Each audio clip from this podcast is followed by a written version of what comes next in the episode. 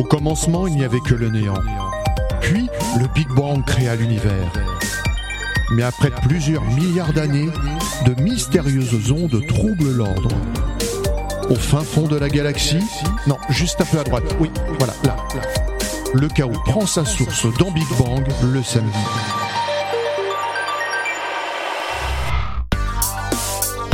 Bonjour à toutes et à tous, régalez-vous, c'est l'heure de Big Bang. Station. Nous sommes sur les petits menus. 88.FM, en Ile-de-France évidemment. et sur DAB+, maintenant, oui. Faut, faut le préciser, lui. Le mercredi à 21h, donc sur IDFM, et aussi sur Facebook, Twitter, Instagram, Internet, Android, encore Spotify, Google Podcast, Radio Public, au choix sur notre page, notre compte, notre site, notre appli, nos podcasts Big Bang. Station L'émission est rediffusée sur de nombreuses radios, une bonne vingtaine. Vous retrouverez la liste sur notre site internet bigbangstation.fr.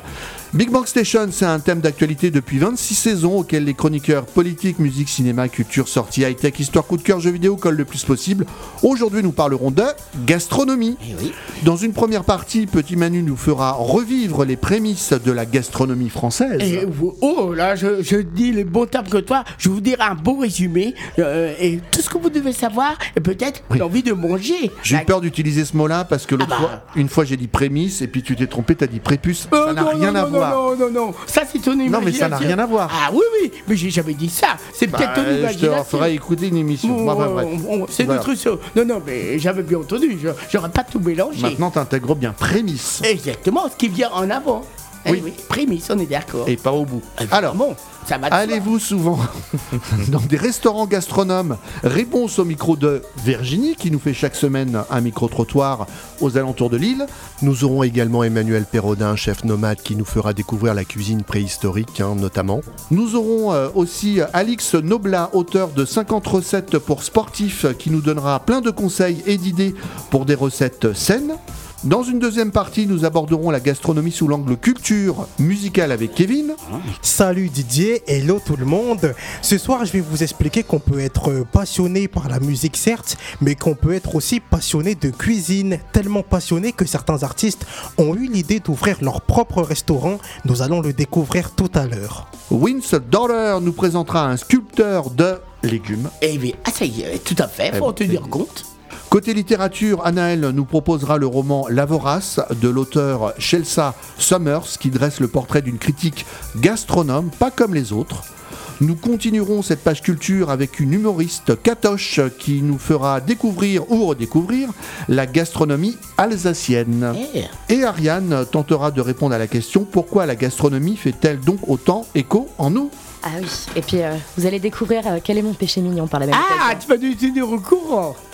Et l'émission est réalisée par Léo Yo, yo, il le vaut, il le vaut. T'as la forme, Léo Ouais, salut petit Manu, Ça salut va tout le monde. Bon, bah, ça, ça va, ça va. 90% des Français apprécient euh, la gastronomie et 7 Français sur 10 trouvent que la cuisine d'aujourd'hui incite davantage à aller au restaurant. 87 milliards de chiffre d'affaires, la gastronomie française rayonne dans le monde. Petit Manu revient sur ses origines. Chaque semaine, il crypte l'actualité. Un président américain, Monsieur Baraka Orama. Donald Trump. Biden, Biden. David Bouillet. Joe Cocker. Justine Timberlake. Dada. Lady Dada. Sakina. Oui, Kendrick. Retrouvez Petit Manu et son grand dossier journalistique. J'ai mangé tous les ravotas. Non, non, non, non. Tous les non, quoi? À la première médiévale, on mangeait plusieurs sortes. À la première? Non, non, non.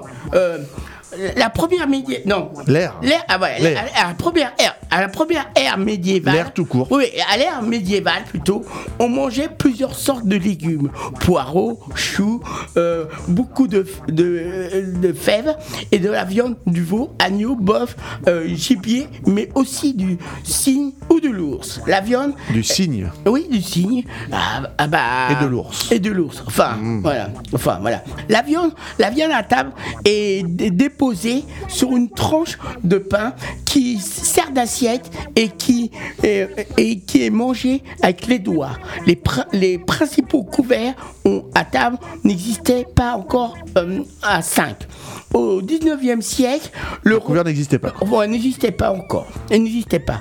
Au 19e siècle, le repas peut comprendre entre 3 ou, ou 12 services. T'es sûr que c'est 19ème Vas-y, dis Euh, Non, croix, le- croix, bâton, euh, X. Non, euh, non, non. X, euh, 6e siècle plutôt, voilà. Au- 6e, ah non. XV, un, un trait, quoi. Voilà. XV, un trait. Voilà. Donc, euh, Bah, ça fait euh, 16. c'est- au 16e siècle, excusez-moi. Au 16e siècle, le repas peut comprendre entre 3 ou 4 services. Le plat, les plats sont posés d'avance et retirés ensemble et remplacés par une autre série. Chaque série euh, con- constituant un service, euh, cette manière de service déjà courant au Moyen Âge va être dé- dénommée à la française, par puis par opposition au service de, de portions individuelles introduit au 19e siècle et dénommé à la russe. On pense un peu à Obélix et Obélix à ce moment-là. Quoi. On, on mange À la russe, Élix. non, non, mais je veux dire qu'on mangeait avec. euh, on mangeait. euh, la, vi- le- la- il mangeait à la, la viande comme ça, c'est un peu obélis et obélis à ce moment-là qu'on peut repenser, quoi. Euh, oui, c'est pas trop la même époque. Oh, voilà, bon, faut- euh, voilà. Oui, On- voilà. Alors, on, mange des couteaux, cuillères, doigts. On mange des Ah, couteaux. non, non, on mange, ah, bon, non, ça. non, non, on mange avec des couteaux, Ah oui, voilà, cuillères, excusez-moi. On mange avec des couteaux, cuillères et des doigts. La Et doigts fourchette, la fourchette. On mange avec des doigts. non, et des doigts, on mange avec, Avec des- les des doigts. Avec les doigts. Oui, on mange pas les doigts. Non, bah non. Bah non. Non, eh, avec. La fourchette est, utilisée au 6e, au, au 6e, au 6e siècle en Italie et n'apparaît à la cour en France à la fin du 19e siècle. L'assiette d'abord est métal, puis céramique et n'apparaît qu'en 1538. Euh, la fin de l'Ancien Régime signe l'apparition du, du restaurant qui signifiait, qui signifiait euh, boisson réconfortante. Eh ouais, à la, fin, à la fin du 19e siècle. Et qui devient un lieu de restauration.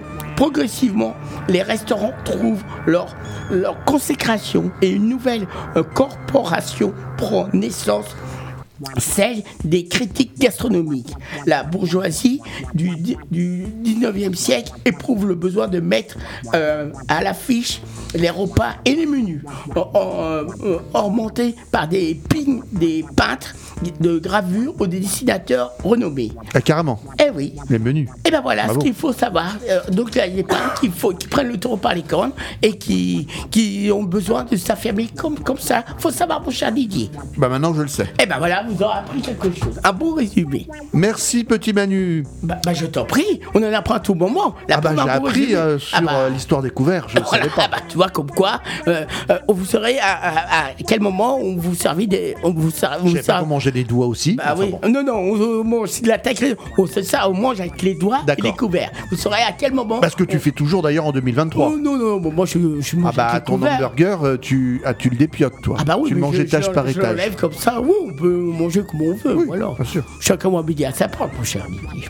Merci petit Manu. Alors on l'a vu, euh, la cuisine remonte à la nuit des temps, peut-être pas à la préhistoire, mais certains chefs proposent des repas préhistoriques.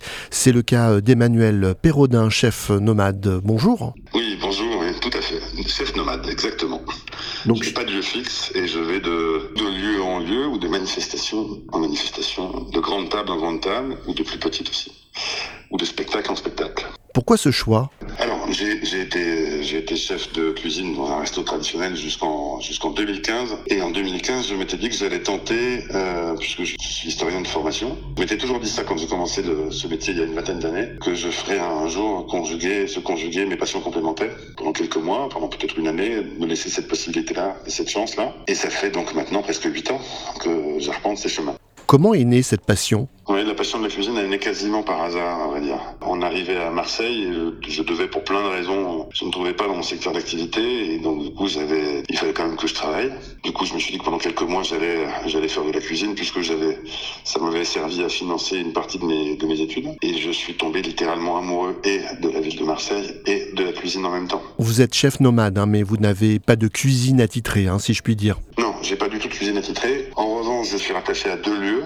Alors, c'est de façon tout à fait euh, euh, enfin, éphémère, hein, c'est sur des périodes de 3 ans, 4 ans. à la scène nationale du Mans et la scène nationale de Marseille, qui m'ont intégré dans leur collectif d'artistes associés. Donc, pas pour faire forcément de la cuisine dans leur espace de restauration, mais pour imaginer des formes qui mettent la cuisine au centre de l'écriture contemporaine. Et vous proposez des dîners préhistoriques. Alors c'est quel genre de plat? Pour être très très précis, c'est Provence Tourisme qui est euh, la branche touristique du département des Bouches-du-Rhône, qui a eu l'idée de ces, dîners. Et donc moi j'en avais déjà fait un au Musée de l'Homme, euh, à l'invitation du Musée de l'Homme, dans le cadre d'une exposition qui s'appelle Je mange donc je suis en 2019. Et du coup, là, l'idée sur ces dîners préhistoriques, c'était déjà de proposer une tentative d'introduction au goût de la préhistoire à partir de, de, travaux de recherche ou à partir de sources préhistoriques, en fait, de ce qu'on peut trouver dans les résultats de fouilles. Et donc de proposer une sorte d'introduction, parce qu'en fait, euh, évidemment, quand on parle de la préhistoire, on a tout de suite une idée un peu, on a une idée précise, alors que c'est plusieurs centaines de milliers d'années. Hein. Ce n'est pas que de la cueillette. Hein. Non, c'est pas que de la cueillette, euh, c'est aussi de la, de la, de la cuisson, hein, évidemment. Très récemment, il y a des papiers qui montrent qu'il y a 90 000 ans, Néandertal cuisait déjà des, des crabes pour les manger. Tout ça, c'est absolument passionnant. Euh, après, ce qui était très, très intéressant aussi, c'était d'aller chercher euh,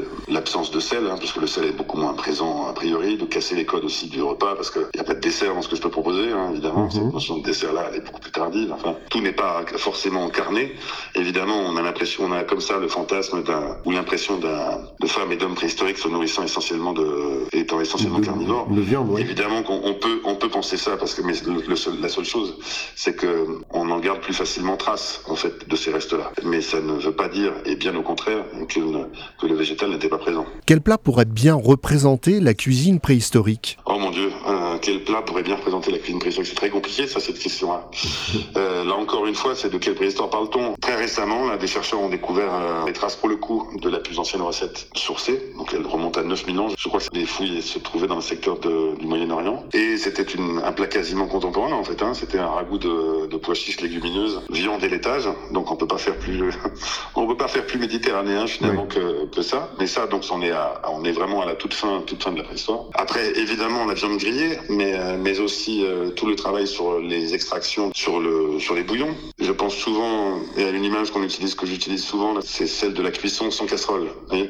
Comment faire pour, pour, pour monter en température un bouillon quand on n'a pas de casserole ou quand on n'a pas de contenant adapté Et eh ben il y avait ces, ces, histoires de faire chauffer un bouillon, euh, probablement un bouillon d'os, hein, puisqu'on va chercher tout, en, en, rajoutant pierre chaude après pierre chaude après pierre chaude après pierre chaude. Donc je pense que le bouillon d'os est, est, est, aussi vraiment extrêmement, enfin plutôt plutôt intéressant. On avait trouvé aussi des sources. On a, on a pas mal travaillé sur la fermentation des foies, de foies de volaille, qui donnait aussi des goûts vraiment très très surprenants. Nous avons fait aussi tout un, travail sur la cueillette végétale, mais on ne nous arrêtant pas au ras du sol, mais en allant chercher aussi des arbres, en allant chercher les lichens également, parce qu'il est bien évident que aujourd'hui on se pose moins de questions quant à l'approvisionnement. Évidemment qu'on se pose plein de questions sur l'alimentation, et, et, il faut s'en poser, parce que c'est vraiment essentiel, c'est au cœur même de, de toute façon des temps contemporains et même des temps à venir. Mais à l'époque, évidemment, la question de se nourrir était vitale, mais, euh, mais bien plus intensément qu'elle ne l'était aujourd'hui. Donc du coup, il est, il est certain que le spectre en fait des cueillettes ou le spectre des sources d'alimentation était bien plus développé. Et est-ce que depuis la période Covid, vous avez vu un rapport à l'alimentation changer? Non, la seule chose que je peux constater moi, et c'est une bonne chose. Euh, c'est le grand développement de la boulangerie, euh, boulangerie vivante, hein, c'est-à-dire euh, oui. ceux qui sont attentifs aux, aux céréales moins trafiquées. Enfin, ça c'est vraiment très très bien. Enfin, en tout cas, je pars pour les grandes villes, mais même je vois moi dans mon, je suis pas loin d'un petit village. Je suis né dans un petit village dans le sud du Jura, et là aussi, en fait, il y a un vrai travail depuis depuis qui apparaît de plus en plus. Et là, il y a une vraie multiplication de ça. Et puis aussi la, la plus grande facilité pour trouver des fromages, il y a de plus en plus de fromagers aussi. Donc ça, c'est plutôt des bonnes choses, en, en tout cas en milieu urbain. À l'heure des réseaux sociaux, n'est-on pas plus sur du beau que sur du bon? Alors, ça a été le cas très très longtemps. Ça l'est beaucoup moins aujourd'hui. Je pense qu'on revient vraiment plus à cette question, à cette question du goût, qui, alors, qui ne s'extrait pas hein, de l'esthétique, hein, mais la question du goût prime. Euh, enfin, désormais, on le voit bien dans la construction ouais. des plats. Euh, évidemment que de toute façon, on a l'utilisation massive du végétal et parfois de façon, pour ceux qui n'ont pas tout à fait compris, qui continuent d'aller chercher des, des, des, pousses en barquette et compagnie, mais ils s'en servent malgré tout pour, enfin, de, de, décor. Mais on voit bien de toute façon dans la jeune cuisine, en tout cas, que ce qui se passe, c'est avant tout des histoires de construction de goût, quoi. Et pour terminer, comment voyez-vous la cuisine de l'avenir? Ça c'est un vaste programme. Moi je pense que le, les chemins qui sont tracés aujourd'hui, euh, les chemins, les chemins que porte la jeune cuisine, c'est-à-dire euh, aussi bien dans plus d'attention sur les sur l'approvisionnement, euh, plus d'attention dans le rapport encore au, public et aux clients. Je pense que ça c'est la voie. En fait, on est déjà en train d'assister à ce que la cuisine de demain sera. Elle est de plus en plus vivante en fait la cuisine aujourd'hui. Très très longtemps, ce qui a fait une des grandeurs de la cuisine française, c'est la technique ce qui nous différenciait, je, schématise, hein, c'est vraiment un grand trait, parce que je n'aurai pas le temps de développer, mais à grand trait, on peut dire que les cuisines européennes ont été marquées profondément par deux grandes cuisines, la cuisine italienne et la cuisine française. Donc il y avait deux cœurs différents. Pour l'une, c'était la technique, la française, et pour euh, l'italienne, c'était le produit. Aujourd'hui, le produit devient beaucoup plus centrale sans de technique. Au contraire, elle s'affine, elle se perfectionne. C'est quand même assez fou de voir tout ce qu'on est capable de produire aujourd'hui. La finesse des préparations est vraiment étonnante avec des produits de qualité de plus en plus grande, toujours. Je trouve. Cette attention-là, elle est, elle est juste. Après, je vais vous dire, il n'y a pas très longtemps, il faut pas tomber non plus. Enfin, alors c'est la force de cette, de cette, de ce mouvement-là qui est en train de naître. Et on voit bien qu'il y a l'attention de plus en plus portée au local et compagnie, etc., etc. Et c'est très bien. C'est très bien à partir du moment où c'est pas un discours. Mais je vous dirai pas où j'étais euh, la semaine dernière, mais c'est dans un endroit où je suis allé dans deux restaurants qui mettaient en avant systématiquement leurs producteurs, leurs produits, avec un discours très très bien fait et compagnie. Et dans l'assiette, c'était que du pipeau. Je me souviens d'un chorizo, mais c'était pas, enfin, c'était, c'était pas possible en fait, ou une viande, euh, ou du maïs en boîte, ou des choses comme ça. En fait, il faut faire attention aussi au discours, en fait, qui parfois, aujourd'hui, en fait, c'est un des, c'est un des soucis, mais je pense que ça va disparaître aussi ça. Euh, je l'espère en tout cas à un moment donné qu'il y a une bulle, comme une sorte de bulle, euh, de bulle de, de, de d'excès de langage en fait qui est vide qui vide de sens en fait euh, qui vide de sens un peu le tout mais c'est peut-être un développement normal mais en tout cas il faut être vigilant aussi face à ça. En tout cas moi je, ce que je constate dans la jeune cuisine c'est que sont ils ont une forme très radicale de, de s'extraire en fait. Alors ils prennent à la fois le, le bon des techniques passées oui. mais en même temps en étant vraiment intraitable sur le sur la qualité de l'approvisionnement et ça, c'est vraiment une très, très, c'est absolument fantastique. Merci Emmanuel Perrodin. Je rappelle que vous êtes chef nomade. Oui, exactement. Avec grand plaisir. Merci à vous pour votre écoute. Allez-vous souvent dans des restaurants gastronomes? Trouvez-vous que bien manger coûte trop cher? Réponse au micro-trottoir de Virginie. Se nourrir est un besoin. Savoir manger est un art, disait La Rochefoucauld. La gastronomie française, si réputée à travers le monde, est-elle accessible à tous? En tout cas, les émissions comme Top Chef sont très populaires et témoignent de l'engouement des Français pour le sujet. Le concept des cuisines participatives bat son plein Ou peut-être préféreriez-vous mettre les pieds sous la table et vous faire servir par un chef à domicile? Je suis allée interroger pour le savoir quelques gentils Lillois et Lilloises. Vous avez déjà pensé à faire appel à un chef à domicile, par exemple? Pas du tout, parce que j'adore cuisiner, donc je fais tout moi-même. Donc c'est vrai que c'est pas du tout quelque chose qui m'est venu. Euh, D'accord. Madame, un chef à domicile, est-ce que ça vous a déjà tenté? Non, pas du tout. Et pourquoi donc? Parce que j'aime bien moi-même être devant les marmites et faire mijoter mes petits plats. D'accord, donc vous n'avez pas tellement confiance? Euh, non, c'est pas une question de, de confiance, c'est que je serais, euh, comment dire, euh, avoir quelqu'un dans ma cuisine et rien ne pouvoir faire, euh, ça ne m'irait pas. Ah oui, je comprends très bien. Et l'émission Top Chef, vous la regardez? Oui. Alors, qu'est-ce que vous en pensez? Est-ce que vous comprenez l'engouement qu'il y a autour de ce type d'émission bah, En fait, c'est bien parce que ça donne des idées. Ça donne des idées, ça permet aussi de, de comment dire, de, de parier sur euh, celui qui, qui, va remporter donc le, bah, le comment dire. C'est un vrai euh, divertissement. C'est un, un divertissement. Mais je le trouve un peu de plus en plus long, par contre, malheureusement. C'est Long? Oui, long. Ça traîne en longueur. Ça traîne en longueur. D'accord. Mais sinon, euh, ça donne de bonnes petites idées euh, qu'on peut essayer de retenter euh, à faire chez soi.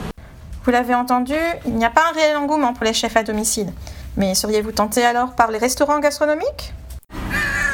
Alors la gastronomie dans les restaurants, justement avec mon mari, on en parle et on se demande vraiment quand on voit euh, ce qu'on a dans l'assiette, euh, si en sortant du restaurant on aura encore faim.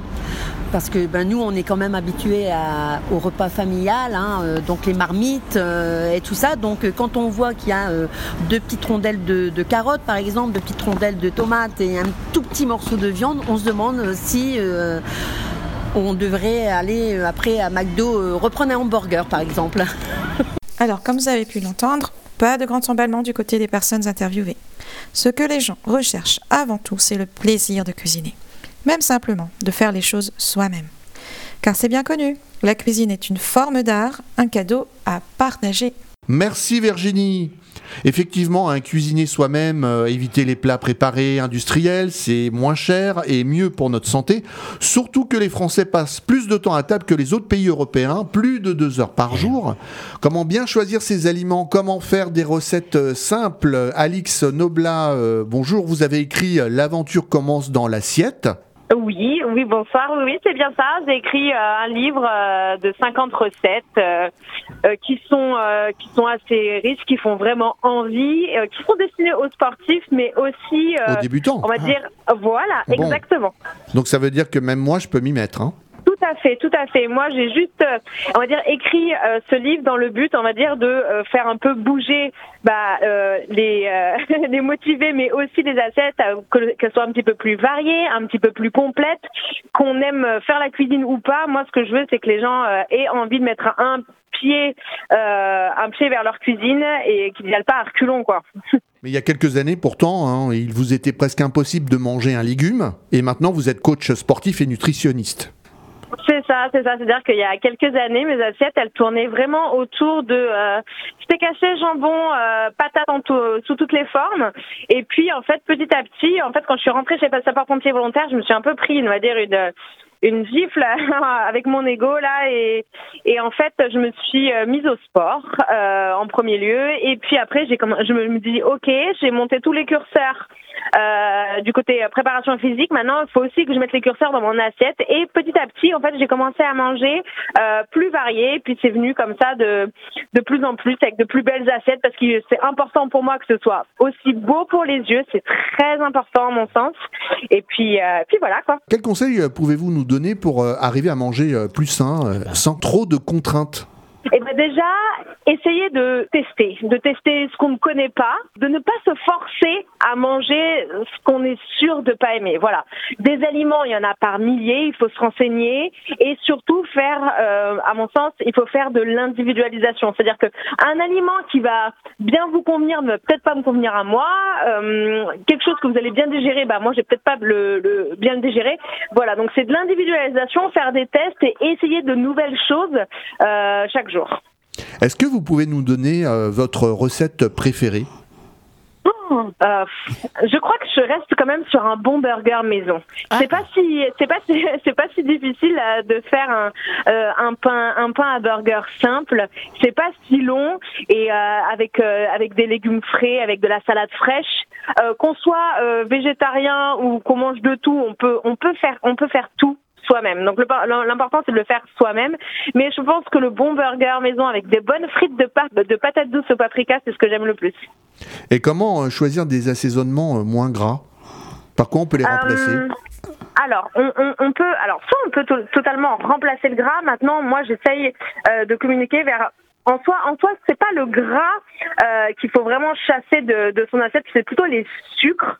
Euh, donc, si on a une sauce à faire, euh, il faut la faire maison. On peut se diriger vers des huiles, euh, des huiles complètes euh, avec des huiles d'olive, euh, par exemple, des huiles de lin, des huiles de noix. Et puis maintenant, si totalement on veut mettre de l'assaisonnement sans mettre trop de gras, euh, on peut se diriger vers les épices. Il y en a des milliers, euh, des épices un peu plus relevées, des épices qui ont le goût aussi un peu plus sucré. Et je pense que l'épice, ça c'est l'atout secret euh, pour donner du goût à ces aliments. Qu'est-ce qu'on peut faire, par exemple, euh, pour un apéro? Alors j'ai tellement d'idées. Moi, ma, une de mes recettes préférées, c'est euh, le pois chips. J'appelle ça. C'est-à-dire des pois chiches qui sont grillés au four et euh, croustillants, enrobés de parmesan. C'est ce que je préfère faire. Après, on peut toujours proposer des légumes à croquer, mais je trouve ça un petit peu ennuyeux. Alors pourquoi pas les pimper entre guillemets avec euh, des purées, des euh, des houmous différents. Euh, le houmous, par exemple, de petits pois, euh, que ce soit de pois chiches, de haricots noirs. On peut vraiment varier les plaisirs avec ça. Comment faire pour éviter les fringales? Ça, ça m'intéresse. Oh là là. bah déjà, si vous avez des fringales, c'est que je pense qu'il y a, peut-être un manque dans l'équilibre de vos assiettes. Après, euh, en soi, si on, si on a faim, il faut, il faut manger. Euh, maintenant, il faut peut-être rajouter plus euh, de ce qu'on appelle les glucides, euh, anciennement les féculents, euh, dans, dans ces assiettes pour éviter justement ces, ces états de fringales parce que souvent les fringales, alors elles sont soit déclenchées justement parce que les assiettes sont sont, sont pauvres en, variété ou sinon aussi, bon après elles, elles peuvent être aussi déclenchées par le stress, des choses comme ça. Mais moi je conseille, il vaut mieux craquer, craquer en petite quantité que de se restreindre et puis après de se jeter sur son assiette euh, ou de se jeter euh, vers des bêtises. Et on peut faire un repas avec euh, presque rien. hein. Vous avez d'ailleurs fait Colanta deux fois. oui. on peut faire un repas avec presque rien. Aujourd'hui, on a accès à des plateformes comme les réseaux sociaux, comme Internet, tout ça. Euh, même sur des magazines, on va chez son libraire, on prend le premier magazine euh, le moins cher de cuisine. Il y a de l'inspiration partout autour de nous et on peut faire vraiment avec trois choses. On peut faire de bons petits plats euh, qui font bon, bon pour les yeux et surtout euh, bon pour le corps. Mais euh, en fait, euh, vous avez fait Colanta avant ou après euh, d'avoir changé euh, d'alimentation? Euh, alors, comme j'ai fait mon premier Colanta en 2000, ça a été diffusé donc en 2020, mais ça a été filmé en 2019. J'avais déjà, j'étais déjà quand même assez avancée dans ma transition alimentaire, on va dire, euh, vers une alimentation plus saine et plus variée. Et hum, donc, euh, donc quand je suis arrivée là-bas, enfin, je- j'avais déjà, je commençais déjà à avoir, à avoir ce mode, de, ce mode de vie clairement. Et ben, dans ma deuxième aventure, bah là, j'avais carrément euh, changé d'alimentation. Entre temps, je suis devenue euh, quelqu'un qui mange beaucoup plus végétal, et, euh, et puis ça me convient très très bien. Mais C'était pas trop dur euh, l'aventure Colanta? Parce que euh, c'est vrai que nous regards euh, avec des regards extérieurs, on a l'impression que on, on mange rien. Enfin, vous mangez rien. Euh, et, je vous confirme ça, c'est- pas qu'une impression, c'est-à-dire que bah quand vous ne mangez pas, vous avez tout ce qui va. Alors on n'a pas la sensation de faim comme on aurait dans la vie de tous les jours, euh, peut-être parce qu'on a on n'a pas cette proximité avec la nourriture, je dirais. Euh, et puis quand on voit, quand on, on gagne trois grains de riz et que ça vous fait à peine une cuillère à soupe euh, dans votre petite bo- bol de en forme de enfin, de votre petite noix de coco qui vous sert de bol, bah voilà, c'est là qu'on se pose beaucoup de questions. Donc on, on est là, on mâche chaque grain de riz et puis c'est très dur pour le corps. Au bout du, du deuxième jour, ça va. Troisième jour, on commence à se lever, à avoir des vertiges. On commence à, à- à se mouvoir de plus en plus lentement. C'est assez, c'est assez compliqué. Et puis il y a un stade aussi de l'aventure quand on avance, on commence à ne parler que de nourriture, que de bons plats juteux, euh, savoureux. Et puis là, on commence carrément à en baver. C'est simple. Quand euh, Denis Brognard euh, nous présente des épreuves de confort avec euh, des pizzas, où on, on- pourrait sentir l'odeur de la pâte, cette pâte, cette pâte à pain. on voit la, la sauce tomate couler avec le fromage, et là, on, est comme des animaux. On bave littéralement. Je pense que je ne pourrai jamais faire Colanta moi. Ou alors je ressortirai mince, mais je pense que je recraquerai assez rapidement. Quoique, ça peut changer. euh, non, je ne sais pas si vous avez eu euh, des contacts avec euh, des euh, anciens candidats. Peut-être que certains ont changé carrément de mode alimentaire suite à l'aventure. Bah écoutez, déjà, il faut savoir que, allez, je vais m'avancer, je dirais bien 90, voire euh, 99% hein, des candidats, quand on sort, on, on devient carrément euh, hyperphagique, hein, euh, boulimique. En fait, on, on- enfin pas boulimique, mais plutôt hyperphagique, c'est-à-dire qu'on mange, Ah. on mange, on mange, on mange à ne plus s'arrêter. Alors, euh, c'est vrai que avec les années, euh, quand même, la production a eu conscience de ça et nous limite un petit peu à notre sortie parce qu'on serait capable de dévorer, à s'en rendre littéralement malade. À ce point-là euh, ce qui, c'est ce qui m'est arrivé dans ma première aventure. Et puis derrière, euh, les, les, les troubles, les troubles alimentaires quand même euh, peuvent être présents chez certains. Et puis nous, chez les femmes, euh, ça peut déclencher aussi des grosses, les grosses pertes de poids peuvent déclencher aussi des troubles hormonaux. Et ça, c'est vrai qu'on n'en a pas trop conscience quand on voit ça à la télé. Ouais. C'est plus sur le après, mais ça se régule. Euh, il faut, euh, voilà, que ce soit euh, moi, je, je conseillerais aux prochaines personnes qui, qui vont partir de cette aventure de se faire suivre par la suite euh, pour ça et ne surtout pas hésiter, ne surtout pas, surtout pas suivre sous prétexte que non, non, j'ai pas de trouble alimentaire. Euh, quand on a été autant de temps euh, privé de nourriture, je pense que de se faire accompagner, euh, c'est pas, c'est pas délirant. Donc vous êtes accompagné maintenant, apparemment, dans l'aventure. Bonjour Alex, en, tout cas euh, très content de vous connaître, je trouve que vous parlez très bien avec une assurance, vraiment toutes mes félicitations. Déjà je voudrais revenir parce que vous avez parlé du pois chiche, mais euh, euh, je suis très surpris et à la fois très cu- curieux parce que je croyais que le pois chiche on mangeait dans le couscous, ça se fait autrement. Et deuxième chose, il y a une question parce qu'on voit que vous avez une assurance, j'ai l'impression que vous êtes une mission casse-cou et c'est un compliment, mais au début, parce qu'on doit apprendre et voyons que ça marche, euh, vous avez osé ou vous avez fait à votre famille, vos amis, comment ça s'est passé? Parce que, on, non, en vous écoutant, on, on- oh c'est vrai que nous don- nous donner envie de vous manger, comment ça s'est passé, ça m'intrigue de savoir. Et encore bravo. hein. Merci beaucoup, Ah bah, merci beaucoup. Alors comment ça s'est passé? Alors déjà merci beaucoup parce que ça me touche énormément. Euh, c'est vrai que alors j'ai l'air d'avoir de l'assurance comme ça, mais c'est quand on, on, on passe, quand euh, on a des rendez-vous médias comme ça, c'est pas évident. Et en fait, il y a rien de mieux que de se lancer en fait finalement et d'y aller euh, comme si euh, comme si on était un champion et puis il faut s'essayer au fur et à mesure. Quoi? Alors maintenant pour le pois chiche, euh, alors moi pareil, euh, c'est pas quelque chose. euh, Les légumineuses, hein, les haricots, les pois chiches, tout ça, les lentilles, c'est pas quelque chose, euh, quelque chose que je que je connaissais beaucoup avant. Et puis en fait, je m'y suis intéressée et en fait, on peut les décliner à l'infini.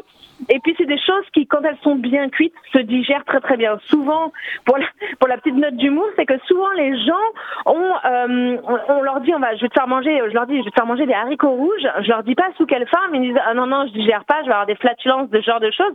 Non non non, la méthode de, la méthode de cuisson, la méthode euh, qu'on va utiliser pour cuisiner, elle, elle fait vraiment la différence. Euh, maintenant, euh, pour le livre, eh ben écoutez j'ai pas cherché à me sentir légitime ou pas. Je suis quelqu'un qui fait les choses avec passion. Euh, quand je suis dans ma cuisine, c'est mon moment à moi. Quand j'étais gamine, avant, je dessinais.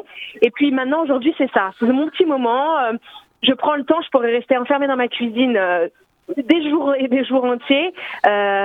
Et puis la, cuisine, c'est aussi, je le fais parce que c'est ma passion, mais je le fais aussi parce qu'après, ça devient un moment de partage. Je- j'aime partager ce que je fais, euh, j'aime partager mes recettes, mes conseils. Et puis, euh, et puis j'aime, j'aime donner l'eau à la bouche à ceux qui m'entourent autour d'une table. Il faut pas l'oublier, le moment de, quand on est tous à table, il faut que ce soit convivial. Il faut qu'on, qu'on sorte un petit peu de notre journée qui peut être des fois un peu morose. On pose nos smartphones, on échange, et puis c'est le meilleur moment. Et une dernière question, est-ce que bien manger coûte cher? Alors, je suis. Alors là, là-dessus, je dirais un grand non. Non, non, non, non, non. Aujourd'hui, il y a, y, a, y a des magasins qui rendent, euh, qui rendent euh, l'alimentation saine euh, totalement. Euh, comment dire totalement abordable je pourrais pas citer de marque mais euh, des on va dire des enseignes qui ont eu pour, pour pendant longtemps un peu une image discount qui finalement euh, là quand j'y rentre eh ben écoutez je trouve euh, une variété de fruits et légumes euh, divers le problème, c'est que les, gens, les gens pensent acheter des trucs tout faits en disant ça coûte moins cher, mais finalement non. On peut manger sain, on peut manger bien. Et puis on a tendance, euh, je pense que c'est très européen, mais on a tendance en fait à, à, surconsommer, à surconsommer. On mange beaucoup plus que ce que notre corps a besoin, donc on rentre encore plus dans la sédentarité et puis les problèmes de poids, etc. Mais finalement, manger bien, non, c'est à la portée vraiment de tous. Eh ben merci Alix euh, Noblat, je rappelle que vous avez écrit l'aventure euh, Commence dans l'assiette. Merci beaucoup, merci à tous. Merci, bonne soirée. Au revoir, Ali. Au revoir. Euh, et bonne Au chance, encore superbe. Et nous ouvrons notre page culture musicale, littéraire et artistique. Selon une étude de l'entreprise américaine NPD Group, le secteur de la restauration a connu un chiffre d'affaires de plus de 35 milliards d'euros en 2020. C'est une baisse de 38% par rapport à 2019, mais c'est sans surprise hein, dû à la pandémie de Covid-19 qui a provoqué la fermeture des restaurants. Cette pandémie et notamment les confinements ont permis à certains artistes de se mettre à la cuisine. Et mieux que ça, certains ont même ouvert leur propre restaurant. Qui sont ces artistes? La réponse dans le quiz de Kevin. Et c'est parti pour le quiz. Non, quiz, quiz, quiz, Attends. quiz. Comme le cheese. On cherche à comprendre encore la règle du jeu. je vais me planter sur un truc. Mais saute-toi. Saute-toi. Et oui, hein, effectivement, à côté de la musique, les artistes ont une autre passion, la cuisine. Et qui sont ces artistes? Ben, à vous de deviner euh, de qui il s'agit à travers trois titres. On commence euh, par un chanteur, enfin plutôt un duo. Enfant des parcs, gamin des plages. Le vent menace les châteaux de sable façonnés de mes doigts. Le temps n'est pas. Non, moi je suis très mauvaise pour les C'est pas mais je reconnais en tout cas. C'est Pabilo et son frère qui viennent de Toulouse. C'est ça euh, Alors, c'est quoi le nom? Alors, Ça je commence par Frérot. Euh, frérot de la Vega C'est ça, c'est Euh, ça. Voilà, frérot de la Vega Et, et je crois que maintenant, il y, a- il y a même un chanteur qui s'appelle Jérémy Et Oui. ils se sont séparés C'est ça, maintenant. Il exactement. faut une carrière euh, en solo Ah, je suis courant C'est frérot Tu de as, la Vega tu as tout bon, petit Ah Manu, bah, je t'en prie, effectivement. je savais pas que t'allais en parler. Comme dit, euh, les beaux esprits se rencontrent à la super émission de Didier. Faut le dire, on reconnaît. Alors c'est effectivement Frérot de la Vega avec euh, le chant des sirènes. Ah. Alors l'un des membres du duo c'est Jérémy Frérot. Il a ouvert euh, deux restaurants, Ah. l'un le Pestacle et l'autre euh, qui s'appelle euh, Gamin de Sable à, à Arcachon d'ailleurs. Il a ouvert ça en 2020, donc l'année euh, l'année où la pandémie a fait surface. On enchaîne avec un second chanteur. Je pense que là, vous allez le reconnaître.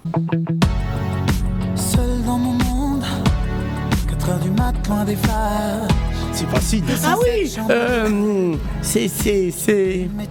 On me souffle Patrick Bourrel. Non, pas du tout, pas du tout. Euh, Non, c'est pas ça. euh, C'est pas Christophe Willem. Il a fait Popstar. Matt Pokora. Matt Eh Pokora, tout ça. Et je crois qu'il revient avec un nouveau style, il va revenir sur la sellette. Avec un nouveau style Non, bah il y a Ah une, bon une nouvelle coiffure. On m'avait bien soufflé, pardon. Non, c'est- non, c'est c'est- Matt J'ai Po- mal lu sur les lèvres. C'est Matt Ouais. Pokora, tout à fait, c'est ça que je cherchais.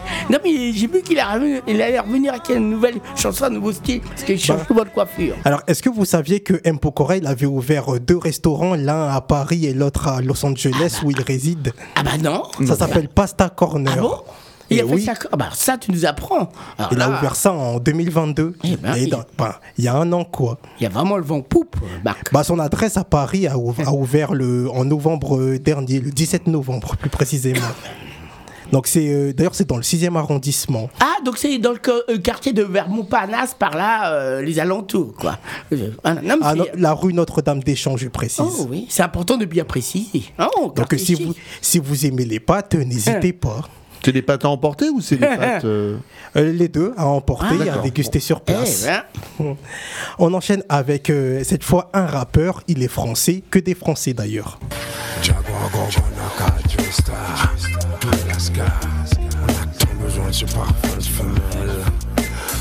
Non, mais là c'est facile, en plus il dit son nom dès le départ. Joey Star. Oui, c'est Ouais, Joe oui, Star. Oui, Star. Joe Star. Oui. Joe Star avec le titre Gazelle. Alors ça peut surprendre. Alors pour le coup, Joe Star, il n'a pas ouvert euh, de restaurant, mais il a proposé une cuisine au restaurant Bleu Coupole à Paris. Et il a même sorti un livre de cuisine bistronomique. Et oui, hein, c'est un, c'est aussi un passionné de cuisine, vous le saviez. Et aussi, on peut même dire qu'il a fait des téléfilms, des téléfilms, il est aussi comédien. Sur aussi. TF1, oui, Ouais, ouais. le remplaçant, je crois. Ouais, et c'est très rempla- très, très émouvant et très émouvant. Il jouait le rôle d'un prof avec des, des enfants. Et vraiment, c'est bouleversant et on voit qu'il a une très belle sensibilité. Il n'y a pas que, que la violence dans ses chansons. Alors Et- d'ailleurs, dans sa cuisine, il propose en entrée une soupe de crabe au lait de coco et un maquereau enroulé d'une tranche de lard farci à la pomme de terre. Ah bah ça, j'aimerais pas. il, a pas- il a vraiment pas mais comme, yeux. comme, dos- comme dessert, il y a soit un moelleux au chocolat ou même des bananes flambées au rhum. Bah je prendrais les deux à la on, place peut, du plat. on, peut, on peut vraiment dire, Kevin, c'est un artiste éclectique. hein, vraiment, oui. hein. Il a vraiment pas froid aux yeux. Il ose. Alors je rappelle, hein, c'est euh, au restaurant Bleu Coupole au Printemps Haussmann et c'est disponible jusqu'au 15 juin, donc euh, n'hésitez pas à y aller. Merci à tous et bon appétit. Eh ben merci Et- Kevin. Et c'est curieux parce que quand tu m'as parlé de, de restaurateur, et ben moi je pensais à un ancien, télé, un ancien animateur qui avait fait. Joël Robuchon Euh, peut-être. ah pas du tout, c'est Jean-Pascal Lacoste. Et ben après, de- d'après Ah oui, Jean-Pascal je. Lacoste, après avoir participé, il a arrêté la télévision parce que ça marchait pas. Ouais. Et ben dans le côté où il habite, euh, À il a- Saint-Jean-de-Luz, je Exactement, il a une famille. Et ben il a ouvert un restaurant. Et toi, cu- curieux, quand tu as parlé du premier chanteur, j'ai tout de suite pensé à Jean- à Jean-Pascal. Et ben on lui souhaite bonne chance. Il voudra venir à la télévision, mais il sait que la restauration c'est plus sûr. On continue notre page culture avec des artistes. La gastronomie française a été inscrite en 2010 au patrimoine culturel immatériel de l'humanité. Wins Dollar a choisi de nous parler gastronomie via un art ancestral né en Thaïlande, celui de sculpter les légumes tels des œuvres d'art. Il n'est pas dit ensuite que vous puissiez les déguster. Sculpteur, peintre, humoriste, acteur, chanteur, artiste en tout genre, Wins Dollar vous fait découvrir ces artistes en fonction du thème de l'émission. C'est au nom des dindes galantes que je vous parlerai théâtre et que nous nous délecterons de caramel fou avec légèreté et cocasserie. Wins Dollar. Oui, derrière Non, Wins Daughter. Oui, derrière Pas d'ailleurs, Wins Daughter. Oui, derrière C'est de plus en plus court. sais pas comment Alors, ça veut dire la Euh, euh, Je sais pas. fille du vent. Ah, la fille du vent Oh Oui, la fille du vent. Et pas la fille au vent. Non, non, bah non, parce que elle va pas être contente, sinon elle va vouloir donner des. Je sais pas comment elle est, mais elle va pas être contente. hein. Hum, nous allons savourer tous ensemble cette émission, du moins saliver ensemble et nous ouvrir l'appétit. J'en ferai appel à votre imagination, car question gastronomie, je vous parlerai de monsieur Kishimoto Takehiro, dit Gaku, cuisinier de métier et artiste sculpteur de fruits et légumes. À l'origine, ou plutôt selon les légendes, car cet art serait né en Thaïlande au XIVe siècle, une servante aurait sculpté un oiseau pour se démarquer et le roi admiratif aurait estimé qu'il serait bon que toutes les femmes du royaume apprennent à sculpter les aliments. Il est aussi relaté qu'en Chine, depuis euh, le 8e siècle, existe une tradition afin d'honorer les dieux en sculptant des fruits et légumes. Quoi qu'il en soit, Gaku vous transforme une belle pomme de terre en carpe-coy au réalisme troublant. Fleur, dragon, vous en oubliez le support d'origine. Tout est minutie, couleur, équilibre et les œuvres sont très expressives. Cet art culinaire demande la maîtrise de différentes techniques, donc celle appelée mukimono au Japon. Le mukimono consiste à pouvoir réaliser des formes plutôt complexes et Gaku a, comme dirions-nous ici, des doigts de fée. Pour vous donner un ordre d'idée de réalisation, dont celle qui a rencontré un vif succès sur internet, c'est un poisson taillé dans un brocoli avec une précision étonnante et lui ayant demandé 3 heures de travail. Je vous invite donc à découvrir ces avocats, fraises, pommes de terre, pommes devenues des fleurs, des labyrinthes de motifs géométriques variés, tout en douceur et, et aussi ces figures d'aigles, dragons, tortues ou petits lapins mutins prenant vie à l'intérieur d'un avocat. Vous pouvez le retrouver sur son compte Instagram sous le pseudo Gaku Carving. À bientôt sur Big Bang Station. Merci Winston Dollar. Certaines personnes aiment tellement le milieu de la restauration qu'ils en ont fait euh, leur métier. hein. Kevin euh, nous en a parlé, même si c'était euh, des anciens chanteurs. C'est aussi vrai pour les critiques gastronomiques. Leur profession a émergé au tournant du 18e siècle. Petit Manu en avait parlé. Tout à l'heure, oui, j'ai donné une bonne explication, tout à fait. T'as dû te tromper de siècle, mais Ouais, ça. enfin, je me suis peut-être un peu trompé, mais t'as bien résumé. On a bien résumé quand même. Oh là là là. Depuis, ces journalistes ont assis leur influence dans le milieu culinaire. Ils sont chargés d'évaluer la qualité d'un établissement et leur avis peut faire ou défaire une réputation. Dans son roman La Vorace, l'auteur Chelsea Summers dresse le portrait d'une critique gastronomique pas comme les autres. Anaël nous en fait le résumé. Retrouvez Anaël. Oh là là, faut bien l'écouter, hein. tous les doux. On associe souvent le métier de critique gastronomique avec la richesse, l'élégance et la finesse. Cette profession ouvre les portes des plus luxueux restaurants et hôtels, et les journalistes culinaires y sont accueillis un peu comme des rois. C'est en tout cas ainsi que Chelsea G. Summers, autrice américaine, le décrit dans son livre La Vorace. Ce roman, paru aux éditions Mazarine en 2023, est composé des mémoires fictives de Dorothy Daniels, une femme américaine qui réside dans les beaux quartiers à Manhattan sans vraiment être chez elle puisqu'elle voyage beaucoup grâce à son travail. C'est un peu la Beyoncé des critiques gastronomiques. Et ses articles paraissent dans des revues prestigieuses. En plus de son talent d'écriture, Dorothy est une excellente cuisinière, sans doute bien meilleure que la plupart des grands chefs qu'elle a pu rencontrer dans sa carrière.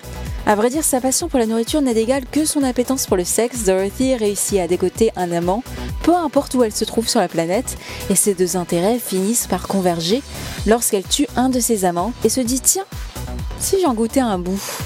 Sa faim s'intensifie au fil du livre, la tueuse en série se met à créer et à tester des recettes à base d'hommes, et la plume de l'auteur est atrocement poétique et froide. Sa narratrice ne regrette rien et ne cherche pas à séduire le lecteur ou à lui faire comprendre ses actes. En cela, elle est très différente de certains personnages, comme Humbert Humbert, le narrateur de Lolita. Dans ce roman de Nabokov, on avait là aussi un monstre qui se confiait, mais ce dernier essayait de rationaliser ses crimes alors que Dorothy, elle, assume totalement. À ses yeux, ses victimes étaient inférieures. Elle n'avait qu'un rôle, lui procurer du plaisir dans la vie et dans la mort. Et c'est assez inhabituel de voir un personnage féminin aussi franche, décomplexé et cruel. Dorothy en est d'ailleurs tout à fait consciente. Elle affirme les chercheurs ont fini par comprendre que les femmes psychopathes ne se comportent pas de la même manière que les hommes, ce à quoi je réponds sans déconner. Ce n'est pas que les femmes psychopathes n'existent pas, c'est que nous faisons mieux semblant que les hommes. Son attitude m'a beaucoup marqué. Ce que j'ai beaucoup apprécié surtout, c'est la prose de Chelsea G. Summers, pleine d'imagerie, de beauté, aux antipodes de son personnage principal. Je recommande aux âmes sensibles de s'abstenir néanmoins, car Dorothy décrit ses meurtres et ses sessions de cuisine de manière assez graphique. Mais si vous avez l'estomac bien accroché, vous aurez l'occasion de découvrir un roman admirablement construit, en plus d'explorer le côté sombre. Merci Anaël. Et on continue euh, notre page culture avec d'autres artistes, une humoriste. Bonjour Katoche. Bonjour. Bonjour. Enchanté, Katoche. Alors vous êtes alsacienne, mais d'origine contrôlée. C'est-à-dire que je suis une Alsacienne expatriée, mais euh, facilement reconnaissable parce que malgré mes 35 ans à vivre à Paris, je n'ai pas perdu mon accent. D'accord. Votre spectacle euh, permet de découvrir l'Alsace, hein, notamment gastronomique? Oui, euh, mais l'Alsace sous toutes ses formes, c'est vraiment un voyage dans l'Alsacitude sans avoir à prendre le TGV jusqu'à Strasbourg. Moi, je voulais vous poser une question quand même. La potée alsacienne, ça se prononce comment Le Backhofe Non, le Pecke au feu. Oh là, oh là, bon bah j'étais loin. Oh là là. Alors, Voilà. c'est- c'est- je vais demander à une vraie alsacienne, du coup, c'est c'est quoi vraiment la potée alsacienne? À l'origine, c'était inspiré d'un plat juif que on emmenait chez le boulanger la veille du Shabbat et qu'on récupérait euh, le, dimanche. Et en fait, après, on l'a repris pour nous parce que du coup, c'était très pratique parce que, encore une fois, c'était un plat qu'on préparait à l'avance, qu'on laissait mi- mijoter chez le boulanger, d'où le bec au feu, four du boulanger, et qu'on récupérait pour le repas dominical après la messe euh, le dimanche. D'accord, et comment ça se prononce? Alors les Fleischschnackers Les Fleischschnecken. Oh là là là Alors là. aussi, il faut faire très attention. hein. Parce qu'il y a beaucoup de, dans la gastronomie, il y a beaucoup de choses en schneck. En schneck. Et schneck, pour nous, c'est juste la forme d'escargot. Et en fait, euh, le- la schneck, ça a été repris par les Parisiens Oui. avec un tout autre sens. Donc, il faut faire très attention parce que si une boulangère alsacienne vous propose de goûter sa schneck, faut pas s'emballer. C'est juste un pain au raisin. Et donc, on a plusieurs euh, variétés comme ça à chaque fois qu'il y a quelque chose qui est en forme d'escargot. Parce que schneck, à la base, ça veut, ça veut dire escargot. D'accord. Alors, on a bien compris, hein, vous parlez pas que de la gastronomie. hein. c'est du stand-up à l'alsacienne. Bon, la différence, c'est déjà, j'ai pas besoin de micro parce que moi, je suis née comme toute alsacienne avec dans la gorge un mégaphone. C'est un voyage dans l'Alsace euh, à travers ma vie. Comme je dis, c'est alsacienne d'origine contrôlée, mais à destination incontrôlable, puisqu'on va aller à Paris, mais on va aller plus loin que ça. C'est un petit peu comme Martine à la plage, Martine à la montagne. Là, c'est l'alsacienne chez les Turcs, l'alsacienne au Kosovo. Donc, c'est un voyage qui est à la fois pittoresque et interculturel. Mais euh, ce sont des vraies histoires, c'est Ce autobiographique. sont des vraies histoires, puisqu'on y croit. Alors, je lis aussi, vous continuez à parler comme le bec lui a poussé, c'est une expression alsacienne Oui, voilà, ça c'est euh, une, euh, une, expression, une expression typique de chez nous et qui est probablement inspirée hein, des cigognes. Ah, Euh, effectivement, voilà. C'est ce que je voulais dire. Excusez-moi, Katoche, parce que justement, je ne l'ai pas encore dit, Manu, parce que justement, vous n'avez pas encore parlé, mais je pensais tout de suite, en Alsace, les cigognes. Et justement, vous en avez parlé, c'est important, justement, ça, c'est un peu le symbole de votre région. Si, Oui, oui, oui, oui euh, c'est le symbole de notre région, mais en même temps, euh, c'est un petit peu, c'est ce que je dis aussi dans mon spectacle, c'est en- euh, un petit peu en train de devenir le pigeon alsacien, quoi. Ah, d'accord. Parce qu'à ah bah, à force de les réintroduire, ben, il y en a de plus en plus. Maintenant, Ah, ça ça, commence à, euh, ben, le, déjà le service de livraison euh, DB, c'est plus que c'était. Hein. C'est pas mieux que Colissimo. Et euh, et il y a de plus en plus euh, des courts-circuits qui sont créés quand ils font leur euh, leur nid parce qu'il y a des brindilles qui volent dans tous les sens. Bah, l'hiver, oui, tout à fait, quoi. Quand elles font leur Voilà, nid. donc dans les années 80, il y en avait plus deux, il y en a 1400 aujourd'hui, c'est plus la même limonade, quoi. D'accord, d'accord. Et le spectacle alsacienne d'origine contrôlée euh, a été joué dans plus de quatre pays, Canada, Belgique, Alsace et, et la France euh, intérieure pour euh, reprendre votre euh, Exactement. expression. Moi, j'ai commencé en septembre 2019. Trois mois après, il y a eu les quatre cavaliers de l'apocalypse, là, euh, gilets jaunes, grève, euh, Covid, confinement. Donc, on a quand même passé là deux, trois années qui étaient des années pas ordinaires, mais j'ai quand même réussi à le jouer plus d'une centaine de fois, à la fois euh, beaucoup à Paris et puis, euh, et puis alors à chaque fois que j'ai l'occasion d'aller alsacianiser le monde. Alors, comment est venue l'idée de ce One euh, Woman Show? Parce qu'avant, euh, vous avez été notamment chroniqueuse sur France 2 dans l'émission de Christine Bravo, Douce France. Et vous n'avez jamais fait de One Woman Show avant? Non, mais j'ai toujours euh, adoré faire rire en racontant ma vie. Donc à la rigueur, je sais pas pourquoi j'ai attendu si Je pense que quelque part d'avoir commencé à mon âge avancé, ben c'était un moyen de me protéger des excès d'enthousiasme. Je me dis qu'à mon âge, il y a assez peu de chances que je devienne la prochaine Florence Foresti. Donc ça me permet de vraiment euh, profiter de ce que j'ai sans aller tirer des plans sur la comète. Mais je sais pas pourquoi, en tout cas, ça m'a pris à 50 ans. euh, Euh, Katoche, c'est encore moi, Manu. Mais moi, déjà, je veux vous dire bravo parce que je trouve votre accent super. Mais il y a une question qui m'intrigue. Et ça, j'en suis convaincu. J'ai comme un flash, je ne sais pas pourquoi. Moi, je suis persuadé parce que vous avez une originalité, une, vous parlez très bien, une audace, je trouve. Et je suis persuadé, dites-moi, Katoche, dans vos spectacles, est-ce que vous faites participer j'imagine le public, les enfants. Je me trompe pas en disant cela, Katoche. Non, c'est Ah. très écrit, c'est très écrit, mais effectivement, il y a beaucoup D'improvisation. avec euh, le public et je les embarque dans mon univers. Mhm. Et une fois qu'ils sont dans mon univers, bah, je peux les emmener n'importe où. Vous leur est les magnifique. idées, quoi. Qu'est-ce que vous trouvez étonnant euh, en tant qu'Alsacienne euh, sur la vie parisienne? Et qu'est-ce qui vous manque en fait de l'Alsace à Paris? Il y a quand même un, un choc culturel entre moi et mes gros sabots que j'ai jamais vraiment perdu et euh, le, le- la parisienne euh, qui est très euh, voilà. Ah, vous le faites très Ah, bien. vous êtes génial, hein, Katoche. hein. Oh là là. Je suis quelqu'un de pudique, vous savez. Je n'aime pas parler de moi. Bon, moi, je suis à bon des années-lumière de ça, quoi. Ben, moi, par exemple, j'ai beaucoup de mal euh, avec les retards. J'arrive pas à être retard. hein. Le quart d'heure parisien, j'y arrive pas, quoi. Ah, C'est-à-dire que vous êtes souvent en moi, retard J'aime bien, j'aime bien euh, le côté en Alsace où on dit ce qu'on dit, euh, on fait ce qu'on dit qu'on va faire, et puis où les choses commencent à l'heure, etc.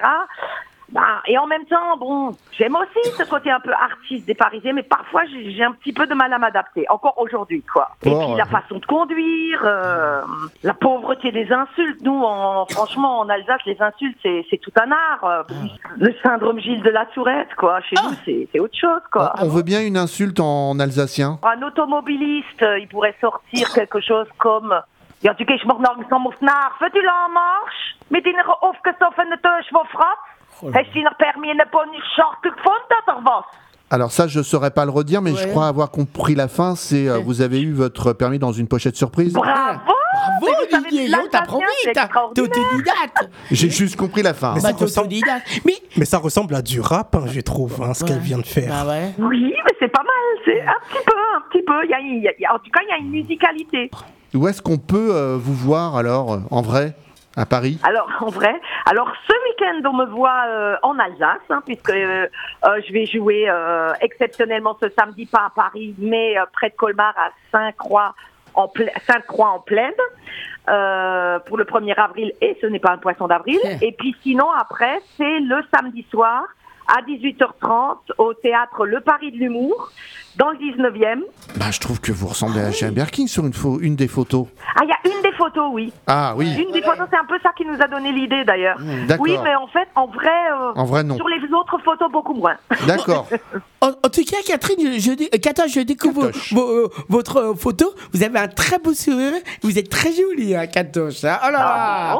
Euh, Quelque chose de joie dans votre visage. Mon spectacle, c'est que c'est 100% feel good. Hein. C'est vraiment euh, le cynisme à la parisienne. C'est pas, c'est ma- pas ma tasse de thé. Donc euh, les gens, d'ailleurs, euh, c'est vrai que j'ai eu pour l'instant la chance d'avoir eu euh, plus de 300 critiques sur Billet Réduc, euh, 100% positif. J'ai jamais eu une note en je touche du bois hein, parce que je sais que de toute façon ça va venir tôt ou tard. Mais bon, ça, ça me fait quand même très plaisir. Ça veut dire que vraiment les gens ils ressortent avec la banane. Il y en a encore un récemment qui m'a dit que je devrais que, que les que les médecins devraient me prescrire mon spectacle pour que les gens se sentent mieux. Donc Ah, vous avez beaucoup de talent. Hein. Mais- Voilà. En tout cas, euh, ça se sent. Euh, Merci beaucoup, euh, Katoche. Je vous en euh, prie. je rappelle qu'on peut voir votre spectacle alsacienne d'origine contrôlée. c'est ça. On sera ravis de vous voir. Et on vous encourage, Katoche. Vous avez- on vous envoie Merci de bonnes ondes. Et comment on dit bonne soirée en alsacien? Tchuss, il y a plein de façons. D'accord. D'accord. Merci beaucoup. On peut aussi dire juste salut. Salut. Salut Et on termine en beauté avec Ariane. Je portais à mes lèvres une cuillerée de thé où j'avais laissé euh, s'amollir un morceau de madeleine, mais à l'instant même où la gorgée mêlée des miettes du gâteau toucha mon palais, je tressaillis attentif à ce qui se passait d'extraordinaire en moi, que vous reconnaissiez ou non cette citation de... De, de, Si je vous dis Madeleine. De Proust. de, Brou- de Proust. De, de Proust. Il est indéniable que la gastronomie a un pouvoir sur nous qui dépasse le seul plaisir gustatif. Pour cette raison, Ariane va tenter de répondre à la question Mais pourquoi la gastronomie fait-elle donc autant écho en nous? Un peu de philo dans l'émission? La stigmatisation des personnes obèses est une conséquence directe de la valorisation des standards de beauté. Sacré Ariane. Elle est comme une fusée de Satana et Diabolo. Hein. Elle, euh, elle rigole pas, Ariane. Ouh là là là là. Ah. Alors dernièrement, je me suis rendu compte que j'adorais le taboulet. Ah, je crois que t'allais lire les Madeleines. eh non, Mais mais pas le taboulet fait maison, non. Le taboulet bas de gamme. Vous savez, celui vendu dans ces petites barquettes en plastique Oui. que l'on peut Mm. trouver en supermarché. Mm. Moi qui suis une adepte des produits frais, je me suis alors demandé pourquoi. Pourquoi est-ce qu'un mets aussi médiocre a-t-il cette capacité à me réjouir autant? Et je crois avoir trouvé la réponse. Voyez, il y a quelque chose d'assez régressif dans ma choix à déguster du taboulet. Lorsque j'étais en primaire, le taboulet était le seul plat que j'aimais à la cantine. Aussi, dès lors qu'il était au menu, j'éprouvais un bonheur tout particulier à l'idée que ce jour-là, je n'allais pas mourir de faim. Le taboulet est donc devenu ma Madeleine de Proust en quelque sorte. À chaque fois que j'en mange, cette sensation de bonheur m'envahit à nouveau. Car oui, la gastronomie, et même la plus sommaire, a ce pouvoir. Le pouvoir de raviver en nous des souvenirs enfouis depuis longtemps. Un simple goût peut nous ramener en arrière, vers des moments de notre vie que nous pensions avoir oubliés. C'est vrai. C'est vrai, des flashbacks, euh, des bons souvenirs comme des mauvais. Un parfum peut nous rappeler des moments heureux passés en famille ou entre amis et nous transporter dans un monde où le temps s'arrête, ainsi que l'évoquait Proust dans son œuvre À la recherche du temps perdu. La gastronomie, bien plus qu'une simple expérience culinaire, constitue un voyage où les souvenirs se mêlent aux sensations et où les émotions surgissent avec une force insoupçonnée. Alors c'est marrant parce que moi, ma Madeleine de Proust, euh, c'est une Madeleine euh, de chez Proust, mon boulanger, qui s'appelle. C'est vrai, Eh ben, vraiment. Ça aurait été cocasse. Mais c'est voilà, c'est quoi votre euh, Madeleine de Proust Euh, moi, je, je suis pas fier, mais c'est le, le McDo. Ah, Qui te rappelle des bons souvenirs. Bah, en fait, c'est pas ça, c'est que quand j'étais petit, on allait euh, souvent, euh, enfin, surtout le samedi euh, au cinéma, Ouais. matin. Ouais. Et tout de suite après, systématiquement après le cinéma, on allait Ah, au McDo. bah. Et du coup, j'ai cette image, dès que je mange un McDo, j'ai le souvenir de ça, de, des films euh, bah que j'avais adorés. Et voilà, c'est. ouais, c'est- Et, et- et Kevin, c'est quoi?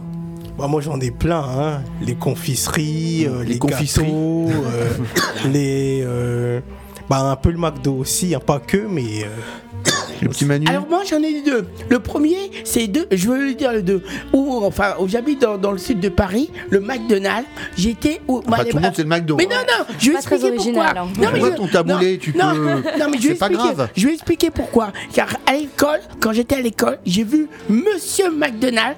Et depuis, à chaque fois que je vais dans ce McDonald's dans le sud de Paris, je discute, je suis toujours ému. Manu, je t'ai déjà dit Ah que oui. c'était un vieux pervers. Non, non, non, non, non, parce que ce C'était McDonald's. pas Ronald. Non, ce McDonald's, ce McDonald's. Ronald, il a pas un impair qui Non, ouvre. hein. mais ce McDonald's, ça me tient à cœur parce que j'ai vu Monsieur McDonald's à chaque fois Le que j'y chocolat vais. blanc, moi, parce que je Eh me ben. rappelle quand j'étais petit, j'étais opéré Et ouais. des amygdales et je sais pas, dans l'hôpital, il y avait un distributeur Eh ben, avec chaque du fois. Galac. Et ça m'a, ça m'a marqué quand je mange Pourtant, du Galac. c'est un très bon souvenir, a priori. Non, mais quand je mange du chocolat blanc ou du Galac, Ah. euh, qui existe toujours, je crois, bah, ça me refait penser à ce moment-là. Et depuis, rien que d'acheter du Galac, tu vois, ça me fait penser comme si, ah ben j'en ai un dans la main. Est. ça y est, je l'ai. Ah bah toi aussi. Didier Toi Ah aussi oui. Bah c'est curieux parce que moi à chaque fois que je mange du chocolat Je pense à, cet- à cet artiste Et j'ai toujours de penser Non, Galac, c'est pas un artiste. Non, enfin le chocolat blanc Mais je pense toujours Par contre le McDonald's à Ariad Pas d'Italie super Dans le 13 Ah oui, mais alors ça nous amène à la question pourquoi la nourriture a-t-elle ce pouvoir si particulier sur nos souvenirs questionne, il se questionne pas que la nourriture peut-être, mais Ah oui Eh bien peut-être parce qu'elle nous connecte directement à notre corps, à nos sensations les plus primaires, et nous rappelle ainsi des moments où nous avons éprouvé des émotions fortes et intenses, Mhm. comme on l'a dit. Peut-être aussi parce que la nourriture est souvent associée à des moments de convivialité, de partage, de rassemblements familiaux ou amicaux, qui laissent des souvenirs profonds et durables. Et aussi, on pourrait dire qu'il y, a des- il y a des artistes, c'est- de faire de la nourriture, c'est comme un- quelque chose d'artistique. C'est convivial, comme tu dis si bien. C'est un art, quelque chose, c'est une créativité. Juste, Ariane, je te rejoins. C'est vrai que tu as raison euh, quand tu dis que la nourriture euh, nous rassemble tous. Ah il, y a bah oui. a quasiment que la nourriture qui peut nous rassembler. Ouais, ouais, complètement. Bah, c'est ça, c'est toujours les grands buffets, les réunions. euh. Bah regarde, on, on s'assoit en Afrique, euh, dans les pays du Maghreb, où euh, eh ben, le soir ou le midi, bah, ils se réunissent et ils mangent complètement. Bah, c'est ça. C'est vrai ça. Et pourtant, cette expérience de la gastronomie n'est pas seulement une question de sensations et de souvenirs. Elle est également liée à notre identité culturelle, à notre héritage, à notre histoire. Les plats traditionnels, transmis de génération en génération, sont des témoignages vivants de notre culture et de notre passé, et nous permettent de renouer avec nos racines. Ainsi, la gastronomie représente bien plus que le simple acte de se sustenter. C'est une expérience qui éveille nos sens, ravive nos souvenirs et nous connecte à notre culture et à notre histoire. Alors, sans plus tarder, je m'en vais manger du taboulet. Et bon appétit. Et bien ouais, sûr. on t'encourage, on passera à toi, Ariane. Bon appétit. Et cette émission spéciale gastronomie en partenariat avec journéemondiale.fr, c'est déjà fini. Oh, ça. Mais si vous avez loupé le début de l'émission, si vous voulez la réécouter, l'émission est rediffusée sur de nombreuses radios, une bonne vingtaine en France et même un petit peu ailleurs. Euh, vous avez une liste non exhaustive sur bigbangstation.fr. Encore merci à Lise Marie pour les invités, à Lio pour le montage, à Inès pour les réseaux sociaux, évidemment Ariane, Kevin, Petit Manu. Avec grand plaisir. Et euh, bien d'autres. Toutes les autres personnes de l'équipe euh, auxquelles on pense, et on- ils sont chers dans notre cœur, cher Didier. Et on se quitte avec un proverbe, Kevin. Eh bien, je vous cite un proverbe d'un gastronome, Jean-Anselme Bria Savarin. Le sujet matériel de la gastronomie est tout ce qui peut être mangé. Salut à toutes et à tous et la semaine prochaine on se retrouve pour un nouveau thème. Euh, on n'a pas encore décidé lequel. Justement, il y a une semaine pour réfléchir. La, la semaine va nous porter conseil. Bonne semaine Salut à toutes et à tous. Ciao, ciao Okay, let's stop.